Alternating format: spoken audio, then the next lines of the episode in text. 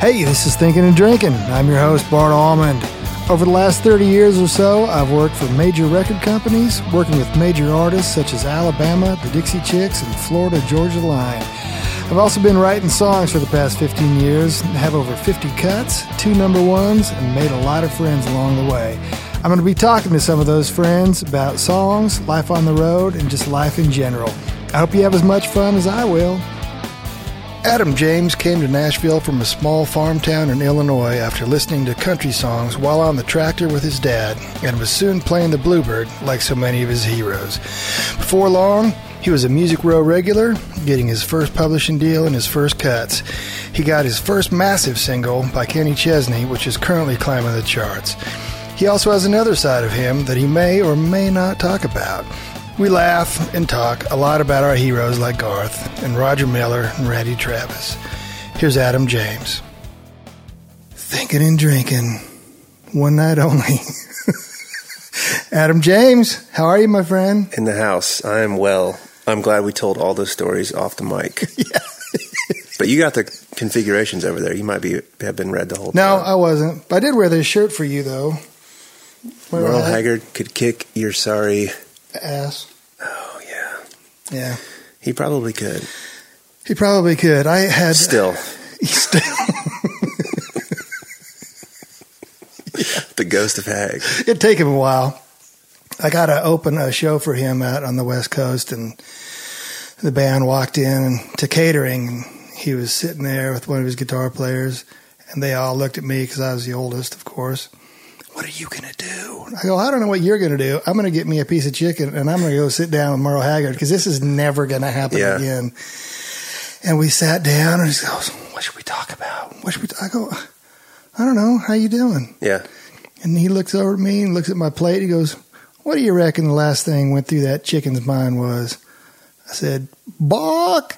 And he said, I reckon you're right. He just went back to eating. that was it. I was like, Yes. Oh, he doesn't man. hate me. He's a long list. One of the long lists of people that I wish I would have gotten to see. I feel like I had one chance. He played like a tattoo festival in Nashville. Maybe I don't know. When did he die? Sixteen or seventeen?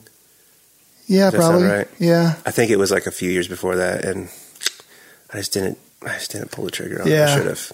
I should have. Even, even if it's bad, right? You still just want to be in the same room. At least once. Yeah. There's some of those guys, and I'm not going to say who, but I Mhm. don't ever want to see again Yeah. because the last couple times I saw them, they were Yeah. pretty bad. Yeah. I got to do a whole tour. It was uh, Lorrie Morgan, Merle Haggard, Clint Black. That was back when Clint and Lorrie were both rocking, and I was working at RCA. And so every night, I'd hurry up with the meet and greets with Clint so I could get out to watch Haggard. Yeah. And dude, he had those old bandstands, you know, and I don't know if guys had sheet music or not, but like when Clint Strong would play a solo, he'd stand up and he'd play it Yep. with that wine red Les Paul, and then he'd sit back down, you know, and, and it was Everyone just does the golf club. exactly, yeah, because everybody was sitting. Yeah. that was just I don't know, man. I was that was cool. I love the big rock and roll spectacle and everything, but there was something really cool about seeing that happen with twelve or thirteen thousand people. Yeah. it's pretty and neat. and Merle could croon too. Oh man, I mean, people don't and he could I like play. realize that. Yes. Oh yeah. Absolutely. He was a lot better player than a lot of people No, think. he's, he's he's bad to the bone, man. I I do feel grateful. We were just talking about Daryl off uh, off mic, but on mic, Get off my. my uh, one of my previous publishers, Daryl Franklin, gave me tickets to see Willie at War Memorial. oh, cool. I want to say 2017, January 2017, I believe. And that was just great. I mean, he's, you know, way too old to like care at this point, but Dude. he's just got it dialed in. He would do medleys and he would have like a rack of red bandanas already tied and folded on his on his amp and he would take one off after, you know, three songs, go to the edge of the stage and fling it into the crowd. and he'd go back to his amp and he'd put another one on. I'm like, this is amazing. Somebody's breaking a hip amazing. trying to get to it. yeah, yeah. I'm looking for the melody. But it was awesome. I just, Yeah. I just wish I could have seen everybody. That's that's that's my time machine. Everyone's like, "What would you do if you could go back in time?" I'm like, "Go to every country show yeah. possible." I mean, you know, The on- one that I did invest in Apple and go to every country so possible. Like, The one that I didn't get to see, which bothered me, well, there's two. One was Ozzy Osbourne, but we're talking country.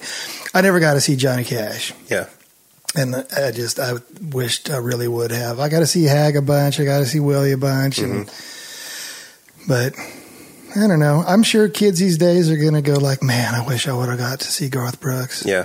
you know, and we Yeah. got to see him a lot. We it got to see a him a lot. blast. That was my first concert, man. That oh. was that was my Elvis moment. My Oklahoma Elvis.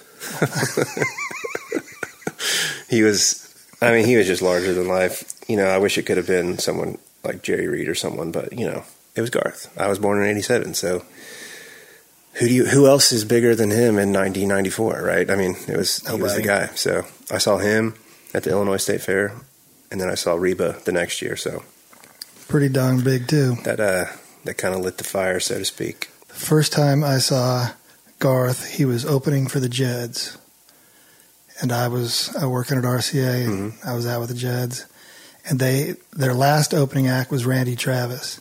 Wow. It's like yeah, you guys know how to pick them. Yeah. You're doing pretty good. Yeah. Man. That uh those those bill those old bills were really really badass. And I will say Oh, man. just to go into the new school a little bit 2013 or 14 Chesney had Eric Church and Kacey Musgraves as his opener, which you know, we're kind of apples and oranges here when it comes to like Sure. you know, the, who you were just speaking about, but all things being equal, like that's pretty sick. That that'd be like a Bonnaroo, like just book those three artists right now and go stick them on the Bonnaroo farm and like have an all day thing. Like that would just be I think fantastic. man. country does that better than any format. Mm-hmm. They'll take out, I mean, for a year I was out with FGL. It was Tyler Farr, FGL, and Jason Aldean. It's like, oh, and it was like a sixty dollar ticket. Mm-hmm. Yeah, You know, it's not it's not a twelve hundred dollar Right. Madonna show. yeah, And so it, Yeah. but they're so smart because everybody in the family likes something. Mom and dad, the son and daughter can all go. Yep. They may not be able to go to every show, but they can go to a couple of Yeah, those a year. I think country's so smart doing that. Yep. I hope, I'm glad you said that. I hope they keep doing that. yeah. But so you are from a, uh, a small Illinois town. Yes, sir. Is it Jamestown by any chance? I Was it- wish. was it I your wish that was town? the name of it. This is my town. Well, I can't sing that. We got to pay for it. Yeah, I got. I hit the mute button real quick. He said, "My." I know- he I know "My time." I know a guy that could uh, give us a discount on that one, maybe. yeah. But um, yeah, man, I grew up about 30 minutes outside of Springfield, Okay. Illinois, which is farm town USA, man. It's just uh, cornfields as far as the eye can see. And I pretty much grew up in one. And both my grandfathers farmed corn and soybeans. My dad farmed corn and soybeans. His brother, my uncle. it's just, just everybody. But honestly, in my family, uh, in my, you know, you know, I guess you would call it like super close family, talking first cousins and stuff. I, I believe it's me and one other cousin of mine who don't, Was there anybody else? guys go. Yeah. Was there anybody else that was musical? I will offend my parents when I say no. Yeah. just because you know they'd sing in church, we'd all we'd all kind of do the, Sure. the church thing, but they you know they weren't gigging or anything like that. Like it, they weren't playing instruments. They were They were, but it was once a week. yeah, it was Amazing Grace at you know ten o'clock in the morning, so it was a little different, a little different. But no, y- you know, I I still I I owe my love for country music to them for sure because you know they just listened to the radio and they happened to listen to the radio at an incredible time in the genre. Yeah. and I just got exposed to all of that stuff, man. I used to go ride in my dad's combine. You know, every every fall he would pick corn and I'd go right along with him and it's like Joe Diffie, John Deere Green on the oh, radio, and like Mark Chesnutt and Sammy Kershaw. And, Yeah. you know Garth, obviously Garth, but Alan Brooks and Jackson, Dunn, Alan Jackson, Clint Randy Black. Travis. It's like God, just Yeah. a baptism into songwriting, right? I mean, I didn't know at the time that that was even a thing, but um, here I was just totally captivated by the songs. Is that what got you into songwriting? I would Or say so. you, or did you even know? I would say so. Let me rephrase that, Yeah. Your Honor. You probably started singing first with the family in church. Yeah. And you started singing along with the songs on the radio. Right. So did it dawn on you that those guys wrote those songs or that somebody else wrote yeah, those songs? It's kind of funny because, you know, we got a satellite dish in the 90s, and we're talking a satellite dish that we couldn't even fit in this room. Right, here. It's one of those, and it's completely been, at this point, you know, my dad has shot holes in it um, with his AR 15. So um, it's no longer in use. But when it was, we would get CMT and MTV and Yeah. all that kind of good stuff. So I, I, was, vi- I vividly remember watching CMT and seeing, um, you know, a music video for some Tim McGraw, let's Yeah. say, and it would say, you know, his label, say Curb Records. It would say Tim McGraw, Curb Records, produced by Byron Gallimore, Mhm. and then it would say Riders, okay. C. Wiseman, uh, Yeah. Jay Steele, A. Anderson. I was like, I don't know what I'm song like, that is. what are they doing? Like, Yeah. wait Who a are those second. guys? wait a sec, you know. So that that kind of took the top off, so to speak, for me, and I kind of started figuring that out. And then, not too much longer after that, I'm really crunching time here together, but because that was obviously kind of more in the late or mid '90s, late '90s. But then they had the show on J, GAC, Mm. you know, the Hitman show. So watching that, I'm like, these guys are rock stars Yeah. on two like two streets Yeah. in Nashville. You know, it's like it's not Broadway and it's not you know Sunset Boulevard, but it's 16th and 17th Avenue. I got to go check this place out. So it kind of all it all came to a head at that point. That's when I interesting. figured that out. Yeah, because I was growing up, I was always a ZZ Top, Van Halen Mhm. guy. Well, they all wrote all their own stuff, so Right. it never even dawned on me. Or I was listening to the local country radio station hearing George Jones. I just took it for granted he Mhm. wrote that. Yep. So it wasn't really seriously till I got here that I even knew that writers existed. That there were session guitar players and stuff. You know, I mean, I knew about the LA guys and the Yeah. New York guys from guitar magazines, but I didn't know about any of that. I stuff. would, I guess, thinking back to,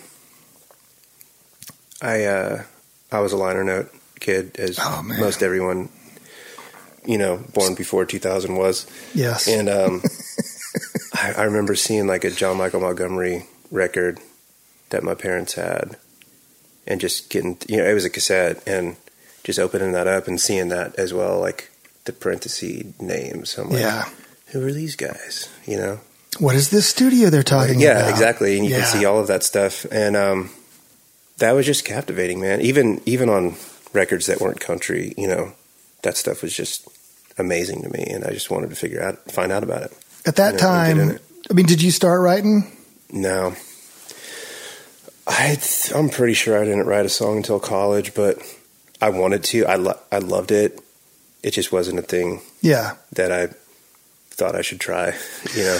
Hey man, your parents and my parents sound a lot alike. My my parents, I, they loved me, but they didn't even know how to encourage me Yeah. to write a song. That, Right. that we all I grew up in the same place you Mhm. did, out Mhm. there in the middle of the cornfields. But so who then? Like, so would you say your main influences started influencing you in college, or did that start more when you got here? I would say I would say I've always been influenced by country music, and that's a loaded statement because I mean country Yeah. songwriters, right? You know, when I Right. when I say, you know, the first time I heard the dance, that made me cry, and I was seven, and I had no idea why, Right. because that was like this universal feeling that no seven year old should know, but I knew it for some reason, right? Because that song was just so pure and so Yeah. so uh, bullseye just when it came to like emotion. So that was obviously Tony Arata, and Yeah. I didn't know that. Right. You know, so all of those songs made me want to do it. Uh, but you know, then you go to college and you go to high school and then college, and you you get into other people, other bands, other genres, and all that kind of stuff. Um, but I really don't think I kind of dove into the writer, the Nashville writer scene until I moved here. So when did you was- move here? Very end of 2009. So I, I always say 2010. Well, you grew up so close to St. Louis and Chicago. I mean, did you Mm-hmm. Pretty ever much in the think about going to either one of those places musically, or do you, I you went always to- coming to Nashville? I went to college outside of St. Louis, Okay. and um, for a big city, it's not really a music place. There are places to play music, but it's not a Right. music place, if that makes sense. Yeah. Um, as far as the scene goes, and by that time, I, I knew that Nashville Yeah. had it, you know, had everything that I wanted. So So you got down here, um, and you started. Did you start trying to write? yeah, I was writing at the, you know, Okay. at that point, and I kind of knew what a publishing deal was. I knew, um, kind of how how to just how to go about that, right? How to navigate that. But I didn't know anyone. I, I literally knew zero people here. So Yeah. I just I moved here and I was like, man, I got to play the Bluebird. I got to play the Bluebird. That's just what you do. That's what Garth Brooks did. That's what Adam James got to do. so, so um, you know, I probably you know hadn't even written twenty songs at that point, but like I felt like anything was possible. So signed up to NSAI because that's how you could play the Bluebird. You could Yeah. you know do the audition. So I went and did the audition. This is like a month after I lived here, and um, It's a really important first step, though, Yeah. man. Or at least an early step. No, it was for me because you know I, uh, I I did the cattle call, which was I think eighty riders on a Sunday, Man. and you come in and play a verse chorus, and that's it. And it's you know some publishers will come out and judge, and some folks that just you know work there and, and do it all. And through that, I uh, kind of just got the ball rolling. You know, people. I honestly have no recollection of like what the hell I even played, but Yeah. it was something where someone was like, "Pretty good. You should come and do the Sunday night thing." And then it's like through that, I you know just started climbing the ladder and making relationships, and uh, that's obviously what this town is about, anyway. So Were you just going to three riders nights a night, trying to meet people and Yep. shaking hands? Yep, all of that. Kissing wa- hands and shaking babies. That's what I say. but yeah, it was uh, it was just all of that, man. And um, through the, uh, Barbara Cloyd is someone that works at the Bluebird and Yep. is definitely a staple of that establishment. And she was a judge, and Erica uh, Wallen Nichols, who's the manager of the Bluebird now, she was a judge. Um, it was just it all led to relationships with them, and I would say, hey, a month later, I'm like, hey, I got this new song. Can you check it out? You know, Really? So and you after- use yeah. them as a sounding board? Yeah, for sure. That's cool. For sure. And then um, I don't know, six months later, they they both were just really willing to help. You know. Yeah. And, um, Barbara sent me to Scott Gunner and Rusty Gaston, and both of those people took Pretty the good. time to meet me. Yeah. You know, and and that that felt like such a um a pivotal Yeah. kind of moment because you move here and you could be here for five years and not meet those guys. Oh, you yeah. know what I mean? And I was here for less than a year and I was meeting these guys and they Yeah. liked what I did. So I, it, it, it just, it added a lot of fuel to the fire. Once you start getting that sort of, um, rec- I guess recognition is the word for it, but Yeah. it just Encouragement. positive encouragement. Exactly. Were your So- influ- influences that you had then, are they still your influences? I would say so. 'Cause I, have Um, a, I have a theory about that. Yeah, I would. I think that uh, that was a very that was an awesome time because I was figuring out where all the music I loved come f- came from. Right. Right. So when I, you know, when you're in college and high school, like John Mayer just came out, and he was a brilliant songwriter, brilliant guitar player, just completely opened my mind to music in another way, pop music in another Yeah. way, right? Because he was like Dave Matthews, but more structured, Yeah. and he knew, you know, it was Better dresser. yeah, better, way better dresser, same vocalist, but you know, um, but like, but uh, so he he was a heavy influence on me. Um, but before that, it was Brooks and Dunn and Garth Brooks. Yeah. You know, so it was like, how do I do both of those things? How do you know? How do I find that middle ground? such a fine line as far as influences is those early influences go so deep in you Mm-hmm. But there is a time where they are done influencing you you're still a fan but they have helped you create what you are Right. and figure yourself out as a writer and an artist and, Right. and whatever. And so, yeah, you're going like, how, well, how do I play a honky tonk, but also Mm-hmm. John Mayer? Yeah. Do Yeah. something like because I, what I what I've always loved about John is the intelligence of his lyrics. Yeah. and the way that he said things very cleverly that I hadn't heard in a country song, really. You know, but then I move here and I discover Roger Miller, and I'm like, that guy is the cleverest son of a bitch I've ever Yeah. met in my life. You know, not, not met, but heard. And so that kind of led me down that rabbit hole where I just devoured everything Roger. And then, See, that's where I'm thankful for YouTube is for stuff like that. yeah, exactly. And the Haggard show and those kind There's of There's not enough content. I know there's got to be more stuff out there on Roger because I've read the books. yeah. I've searched YouTube just hoping that I would, I'll search by upload date just to make sure no, you know, Oh, no yeah. one's pulled up a, you know, video from the archive and just uploaded it. It's just, I just, I need more. a lot of that stuff I've heard is, and it, it was the same way at like Sunset out in, in LA studios. Tape was expensive, so Mm-hmm. Yeah. they would make a record, then they would record over it. And a lot of that old TV stuff like that, it got recorded over, Yep. which is just insane. A lot of the Glen Campbell stuff, Oh man. just insanity. Yeah, that's another one that's just. I just wanted to hang out with those guys, man.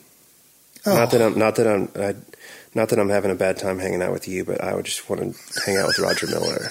Like do I want- like I got this book. I'll do a plug. I'll do a book plug.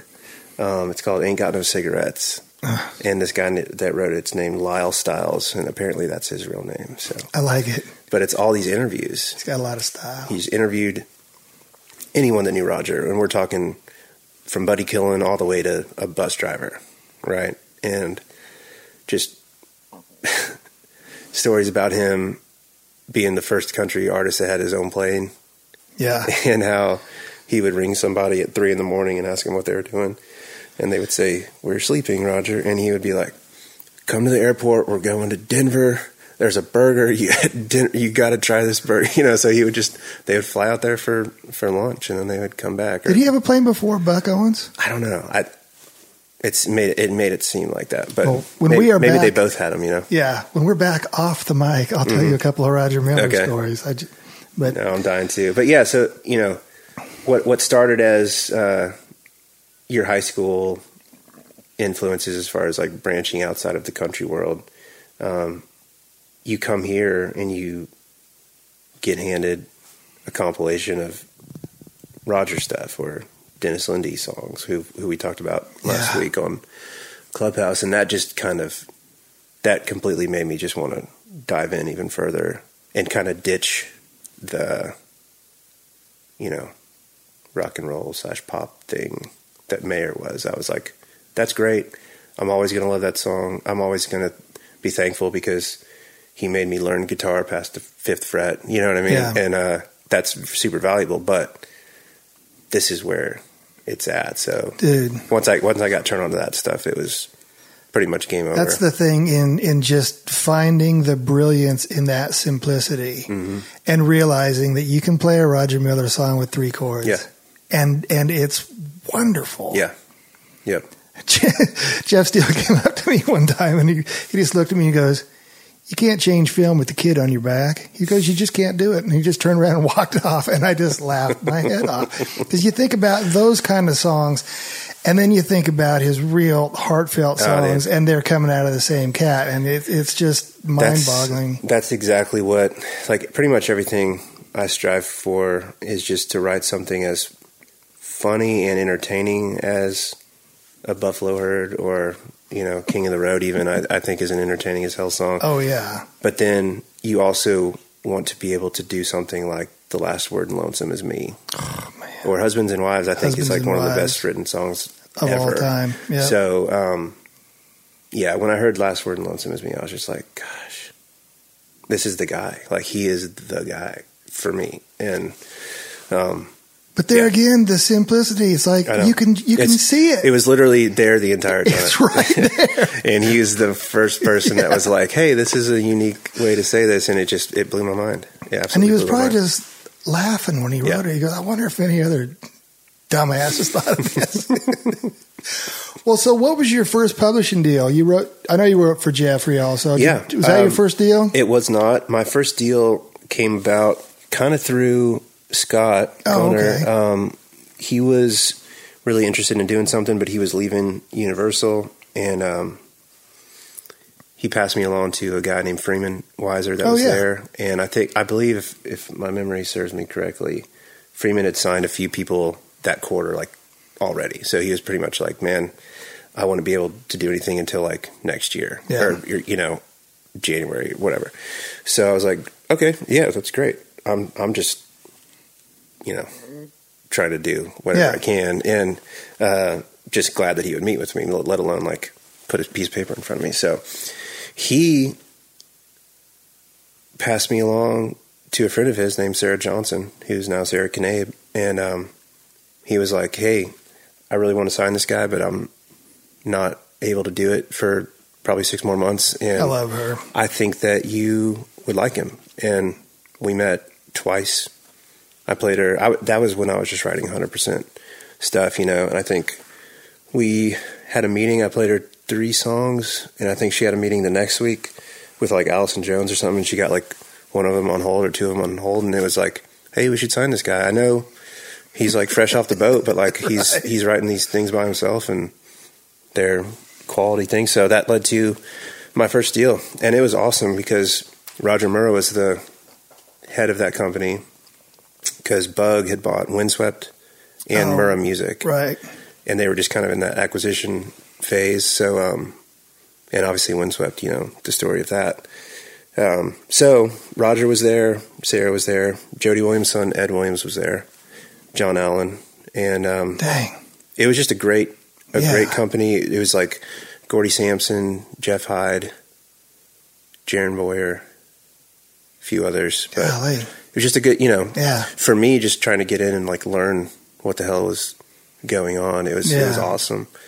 Um, And also for a guy that didn't co-write a ton, those are great guys to yes, write with. yes, I was, and I was just trying to figure all that out and develop. But like most things do, that company that had been accumulating and acquiring catalogs got acquired, Yes. you know, Got accumulated. by BMG. So that wasn't even a year oh, into Oh, the man. deal. So it was, you know, that's just how it goes. And I'm forever grateful to them for the introduction because once you, you know, nobody's interested until somebody's interested.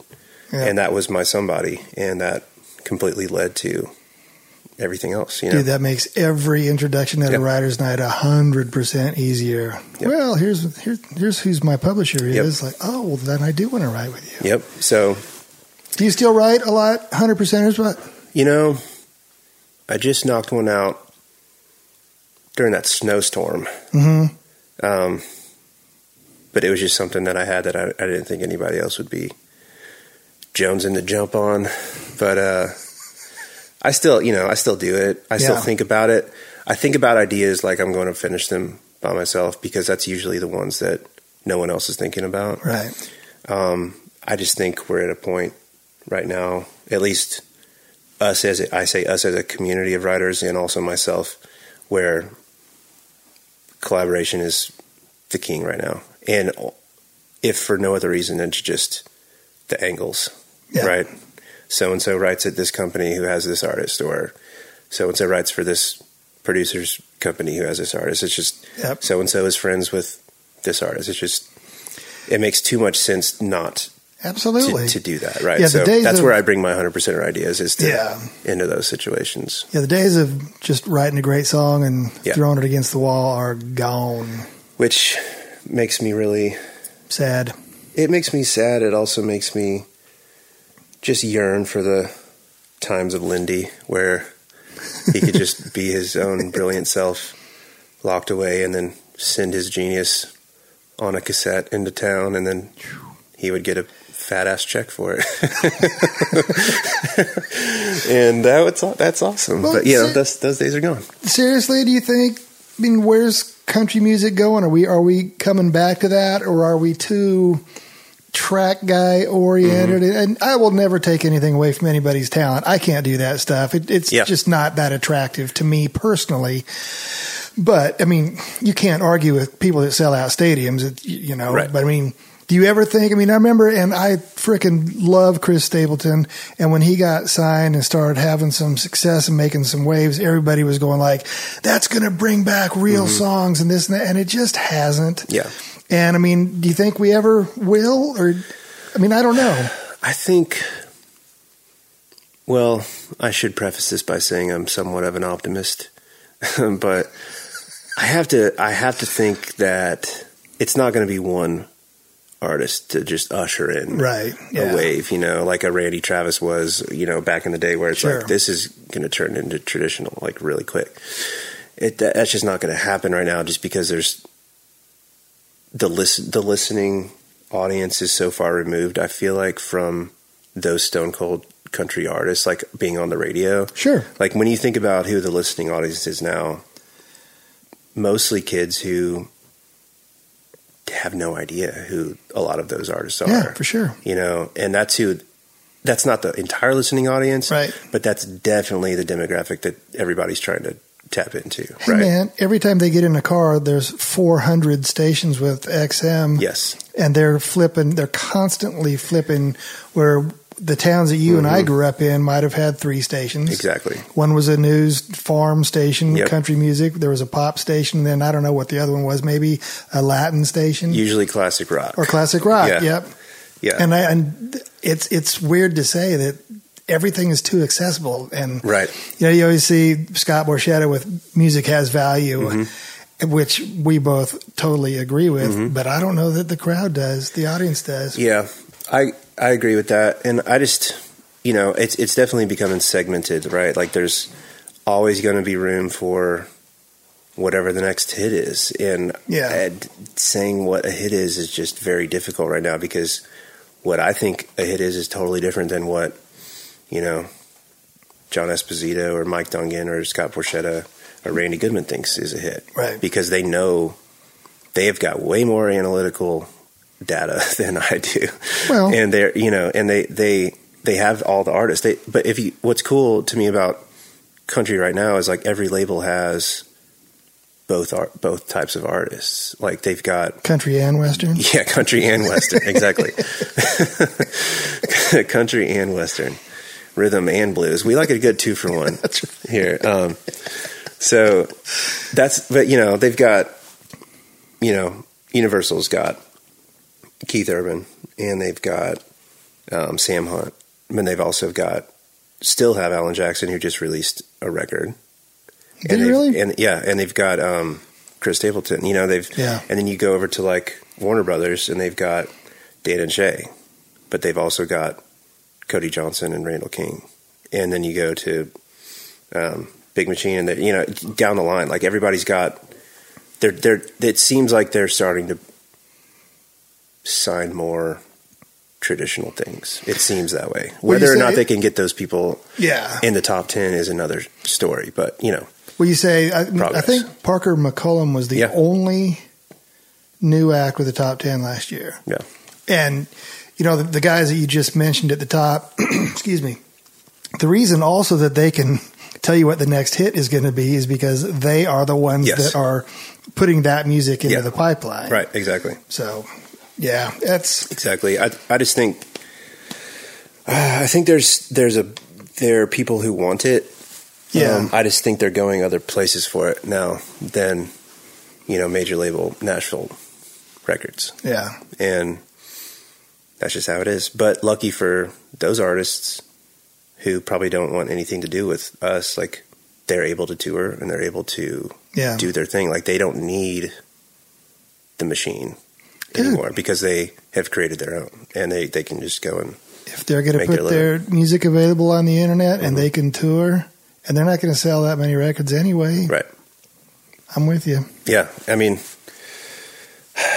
I would love for I would love nothing more than you know somebody to come along and just completely George Strait the hell out of the town. But Dude, uh, it's just it's just just a different spot right now. Amy and I play a game when we're in the car, and she'll turn it to 80s country, and she'll test me 80s and 90s country, just because all the years I did record promotion, and I have to name the song, the artist, and if I can, what record company it was mm-hmm. on, and and we just always marvel at the fireman or something, and you mm-hmm. just go, that song wouldn't even get on the chart right Yeah. now. That Yeah. singer probably wouldn't even get signed Yeah. right now. Yeah, And yet it, it formed all of our lives in one way or another. right. Yeah, no, it totally did. I'm I'm super thankful for being able to do what I do. It would just be great if there were a few more people who cut outside songs, first of all, which is George all Yeah. day.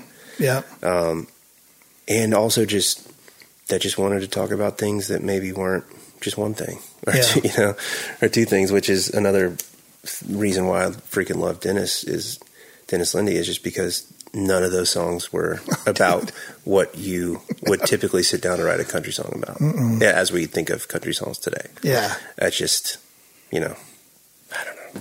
What kind of cowboys are from Mars? I don't understand this. so, what was your first cut? My first cut was with Dierks Bentley in 2016.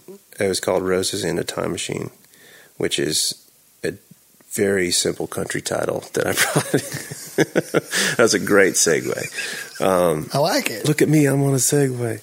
Um, it was uh, it was Luke Dick and I, our first write ever.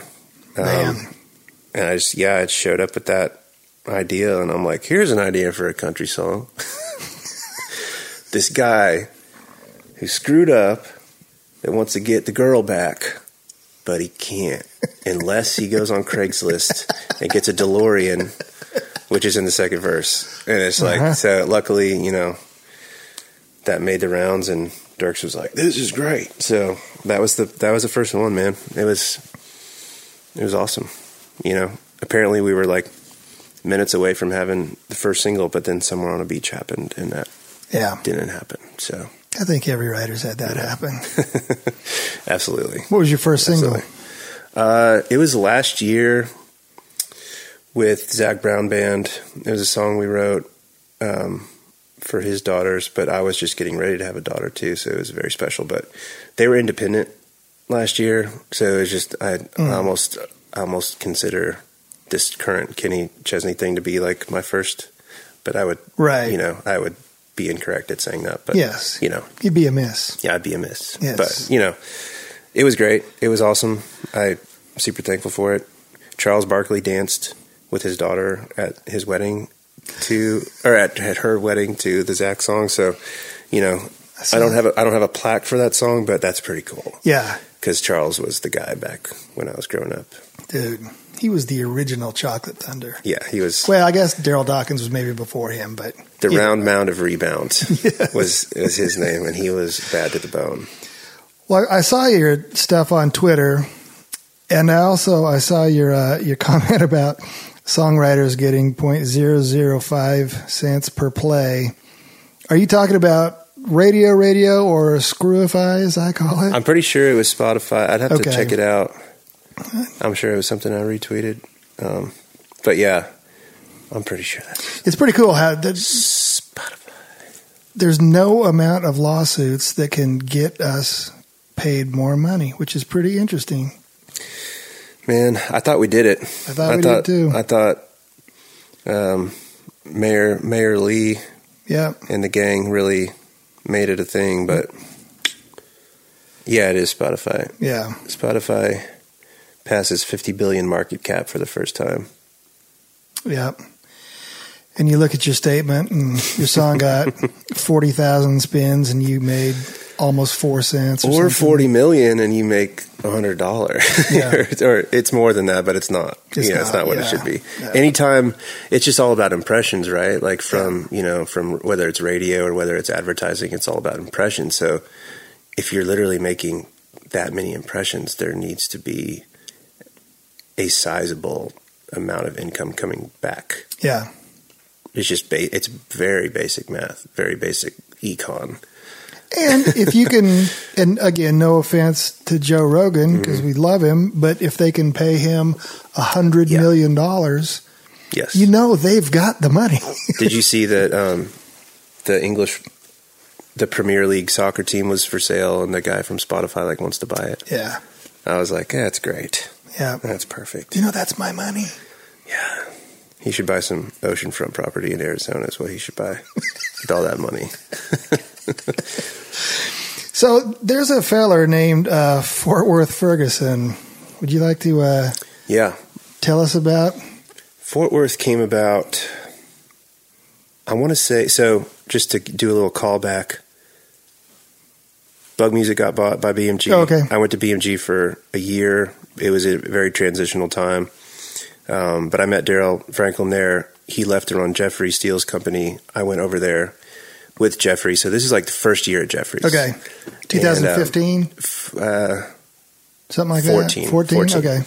And the year prior to that, I was out of a deal. I worked at a moving company for a year with like six ex-cons and three other writers.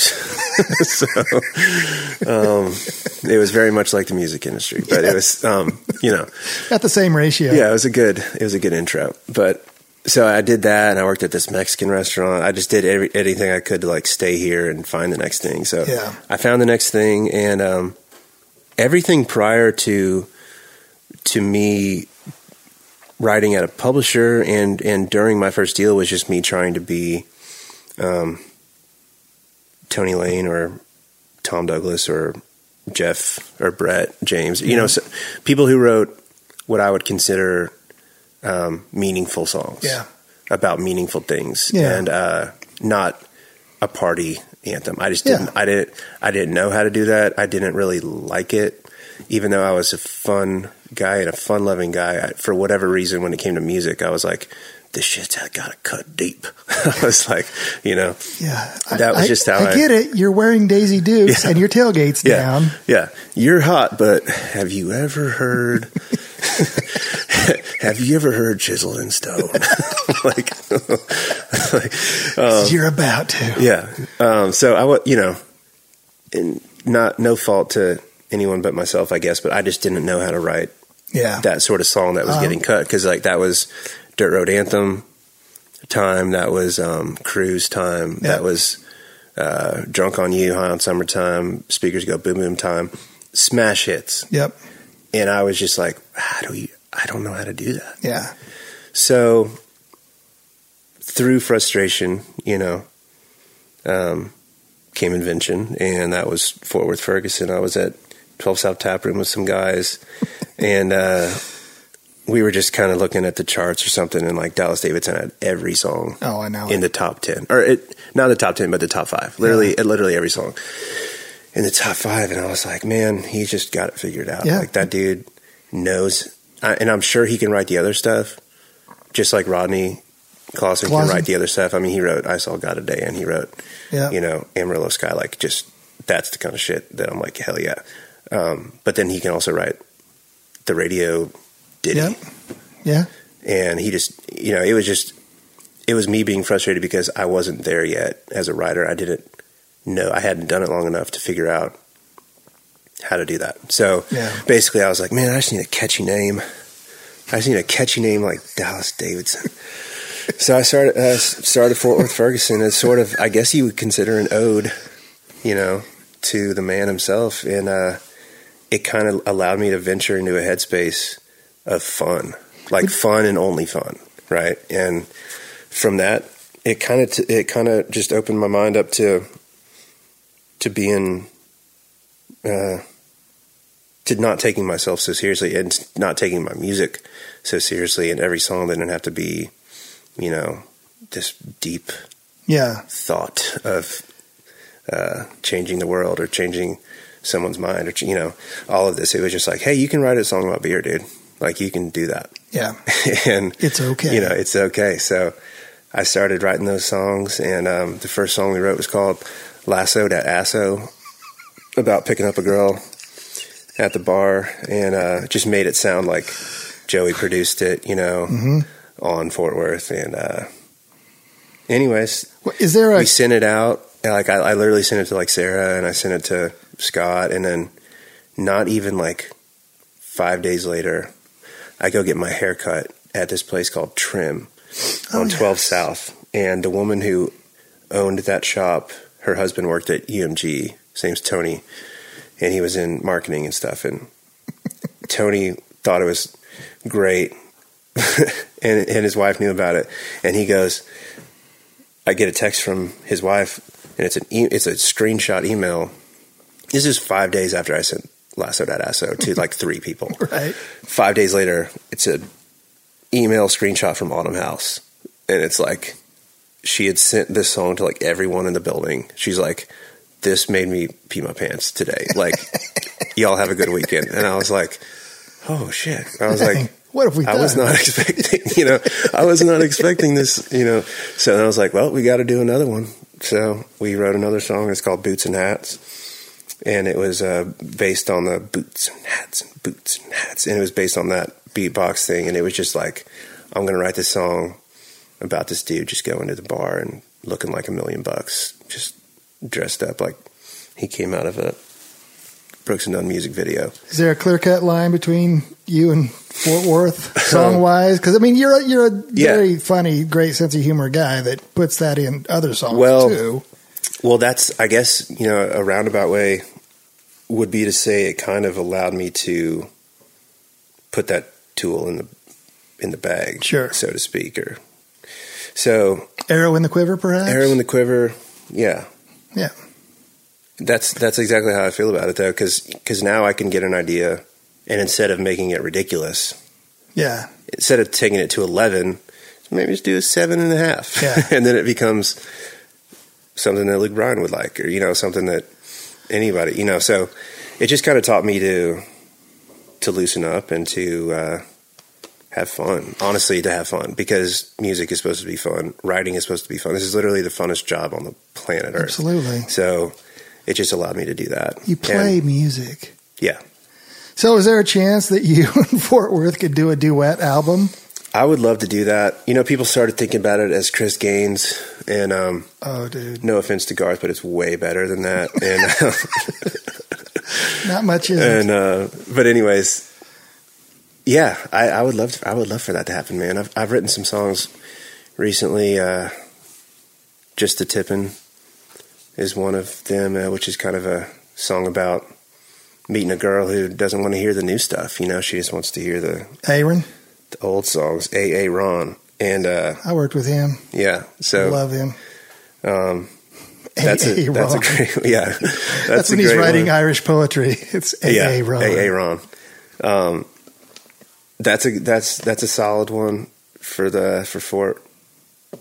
God save the Dairy Queen is another good one. Really big in Europe, in some colonies in Africa still, but um, Which is weird. yeah, uh, yeah. There's there's a handful, man, that that need to be unleashed on the world I like it. but but you know, so Boots and Hats was our second song, and I had written in town at this point for five or so years, and Missy Gallimore had you know obviously passed on everything that I'd done until Boots and Hats, and Daryl's like, "You'll never, you're not going to believe this, dude," and I was like, "What?" and he's like, "Missy held uh, Boots and Hats today for Tim." I was like. I've done it. I have done it. You figured it out. I figured it out. Yeah. And uh, that would have been his best song of all time, but it wasn't. Boots and Hats, Didn't Live Like You Were Dying, then Green Grass Grows. That's right. But, you know, it at least allowed me, like I said, just, it kind of saved my, it didn't, I mean, not, it didn't literally save my life, but it, it saved my creative life. Yeah. I think, uh, just because I was able to have a blast. And I think that permeated everything else that I did from that point in time to, you know, it was Well, it's great. I'm thankful for him. as a writer, dude, the I'm thankful for him. you guys could tour together, like do the Ronnie James Dio hologram for one of you, and You then- know, that's you know that's what kind of Scott was alluding to. Like I used to open for myself because like I would do I would play at um, Douglas Corner, rest in peace, and I would do Adam James for forty five minutes or an hour or whatever it was, and then I would uh, change clothes in the back, and I would come out, and my DJ would set up because he doesn't have a band; he's just got a DJ, Why and then he? I would. Um, I would set my boombox up with a mic on it, and I would essentially karaoke my own songs, and meanwhile lampooning um, whoever needed lampooning at the time. so it was a great time. I I punt. I would like drink a Miller Lite, and then I would autograph the can, and then I would punt the can into the crowd. And my wife, who is a barely my girlfriend at the time, like still has one of the cans, and like so that's a very consider that asso lassoed. So, Do you want to do my lightning round? Mm-hmm. All right. This is easy stuff. do we drink White Lightning? What's the Yes. Okay, Yes. cool. So I'll have to find that somewhere. how much is an Uber from here? Uh, to Mississippi, it was like twelve hundred dollars, but that's another story. Yeah, we're not going there. What's your favorite book? Hmm. And or who are your favorite authors? My favorite book. This is this is hard because I've only recently started reading fiction, which sounds ridiculous. Mhm. But uh, I would probably have to say Outliers by Malcolm Gladwell. Mhm.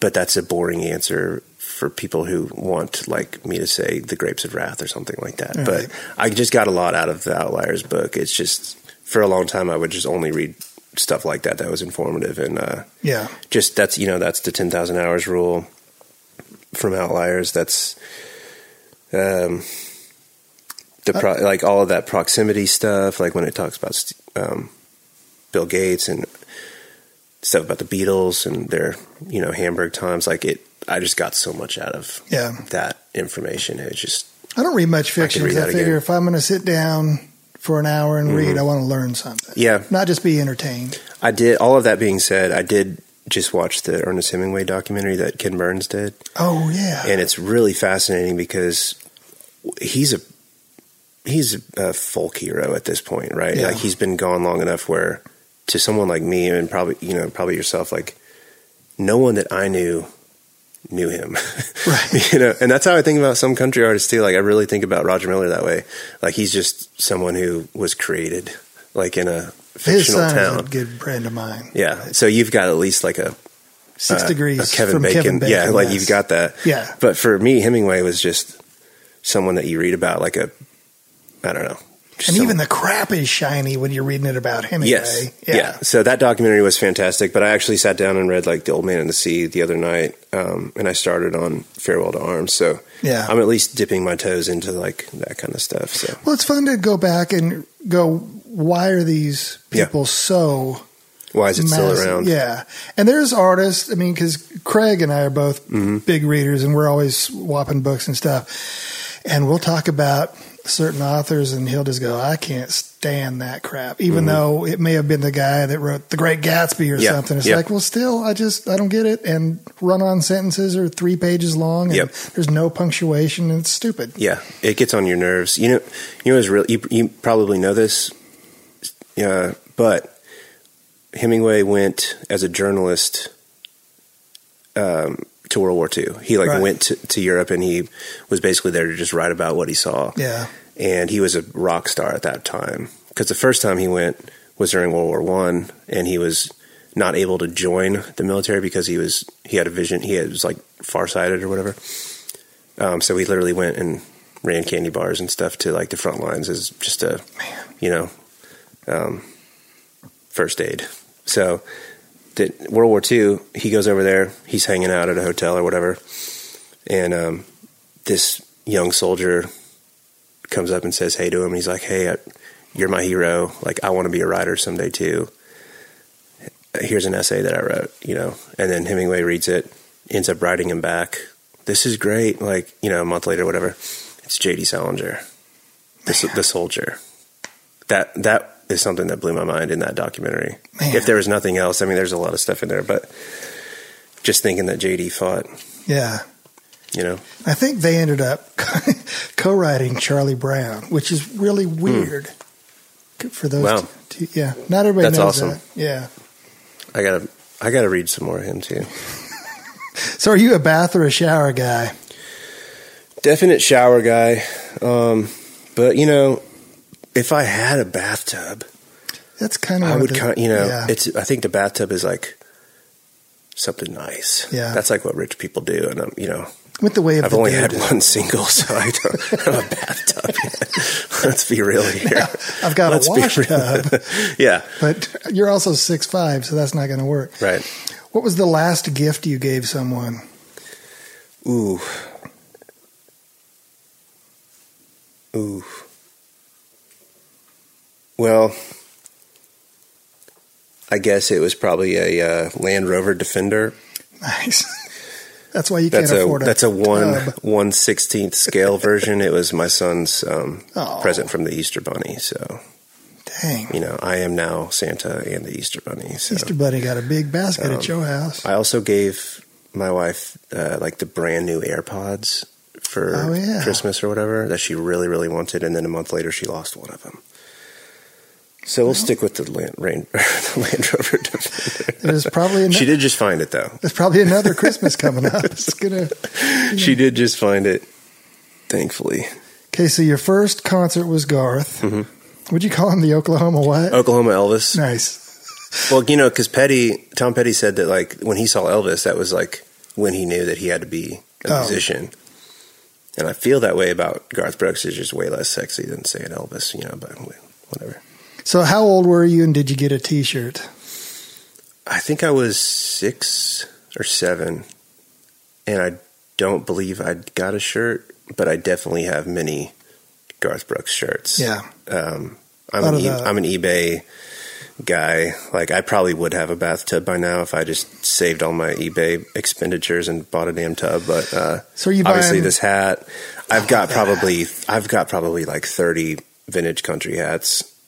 Um, I did, my newest one is a Jerry Reed one that I'll have to show you. I love Jerry. Um, but yeah, I'm, I'm just I'm a collector when it comes to that kind of stuff. so, are these like picture shirts, or are they the Mo Better stuff? Um, they're the they're just the old Okay. the old tour stuff.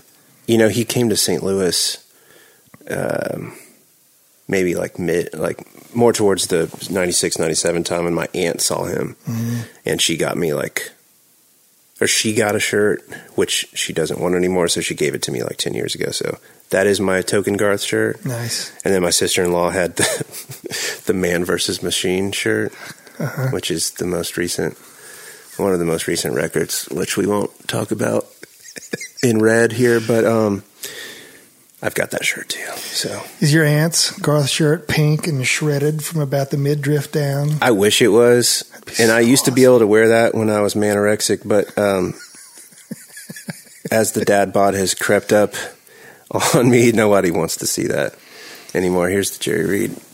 Oh, dude, that's so great. Yeah. What an amazing picker he was too, man. Oh, man. great writer. That's the thing we were talking earlier about, Yeah. you know, going back in time to see shows. And I've got this vinyl that I got on eBay, and it's Jerry Reed live at the Exit Inn. Really? And I think it was from the 70s. It might have been 80s, but still, wow. like, just so cool. I would have loved to have seen that show. He would have been on that show specifically. too, I know. man. Oh yeah, just hilarious. Like he's one of those guys too. Who's just, you know, hilarious. Like he's a true entertainer. He would. He wouldn't even have, even have to pick up a guitar, and he could carry a show for two hours because he was just that type and he person. wouldn't have to open his mouth for about the first 10 minutes. Right. Every time Smokey and the Bandit comes on, Amy and I watch it, and we watch it for very different reasons. Uh, so, what was the last movie you saw in a theater? oh gosh, that is a great question. It was Uncut Gems. Did you see that? The Sandler Yes. movie. Um, it was the the Safdie brothers did it. Yeah. very intense Yeah. movie. But I literally think the world shut down like a couple months after that. I'm a I'm a movie. I'm gonna I'm a go to the movies by myself type. Are you like really? I love to do that. I I've used to live by the Bell that. Belcourt. Okay. and I would do that all the time. I I still, if I have time or if I get a cancellation or something, I, it gets harder now with the two kids. But um, I love to do that just because you feel like you're in solitude, even though you're with you know fifty to hundred people. Yeah. It just feels like there's no distraction. Like I can watch a movie at home, but this is phone is sitting right here, and then Yeah. this has happened, and it, you know, it's just different. The, the, I love the theater. I could. I could get that movie pass thing that came out for like 60 seconds and then went away. Like I could, I could go see every, everything. I would go see everything. Before this, yeah, the shutdown happened. That was that's our date night. Mhm. Once a week, we go to a movie, Yep. and we have our routine. We What was the last was- one that you saw in the theater? I don't know. I don't remember. Amy thinks she knows, but I can't remember what it was. yeah. I don't know because we just we just see. What was the last gift you gave to somebody? Just ripping your. oh, Um, how the turntables! I think it would have would have been an Audi SQ5. There we go. Full scale or one sixteenth? this is full scale. but we we bought that together. Bought Yeah. that together. That was a joint gift. What's your favorite book? The Bible, Okay, just because I've heard of that. Yes. it comes in black usually. It uh, I get something out of it every time. yeah, for sure. That's awesome. But yeah, but I read. I mean, I'll read anything on Talk Churchill. about a bestseller too. I mean, Yeah. stood the test of time. You know. Well, that's good. No, you got yeah, you got a stack here. Yeah, I read. I I read probably twenty or thirty books at a time, all the time. Well, But well read. I like reading. So, what would you be doing if you weren't doing this? Like if this was just not an, like if this didn't exist, because I'm I'm definitely one of those dudes who like this is it, Yeah. right? Like the you know You'd still be playing somewhere, doing something. I would want yeah I would Yeah, they're just I don't know. I don't think I could do anything else. But if we're forming the question as if this did not exist, or Right. you know, I would want to be in the. Um, I would. I would want to be in the front office of a major league baseball team. really. I, I would want to like be one of the. I would. I would love to be like the general manager of, Yeah. of a major league baseball team, Interesting. just because.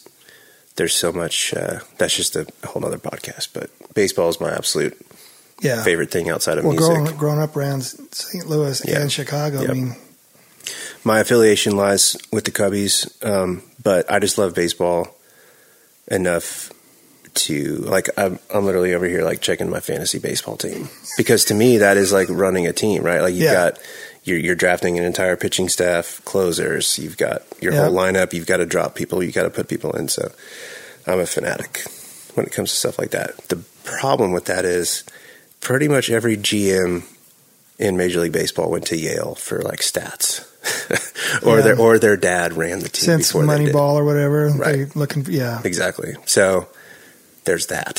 it's kind of the George Costanza. I could be a color guy. yeah, Uh, most color guys are former players. Oh well, exactly. if only nepotism reached further, you know. what's your favorite song? Hmm. And it can be one you wrote, or it can be Amazing Grace. It Man. can be, and I know that's an impossible question. No, yeah, it, it is, but there's so many. Hmm. I think the song that I get the most joy out of listening to is probably a tie between "Time Marches On" Hmm. um, and "Red Dirt Road." Really? I don't, and I don't know. I think the Red Dirt Road thing is just nostalgic Yeah. for me. Um, but Time Marches On is just this epic snapshot, three snapshots, right, of Yeah. this family. It, it's- I just, I love that song. I just think that's one of the best ever. And it Um, still does.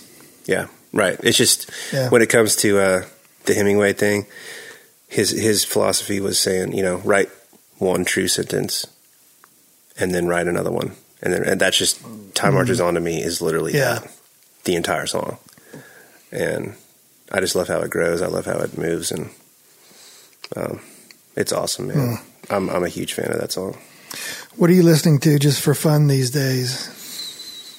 Um, probably something that my wife recommends. Yeah. I'm not like I'm not great at.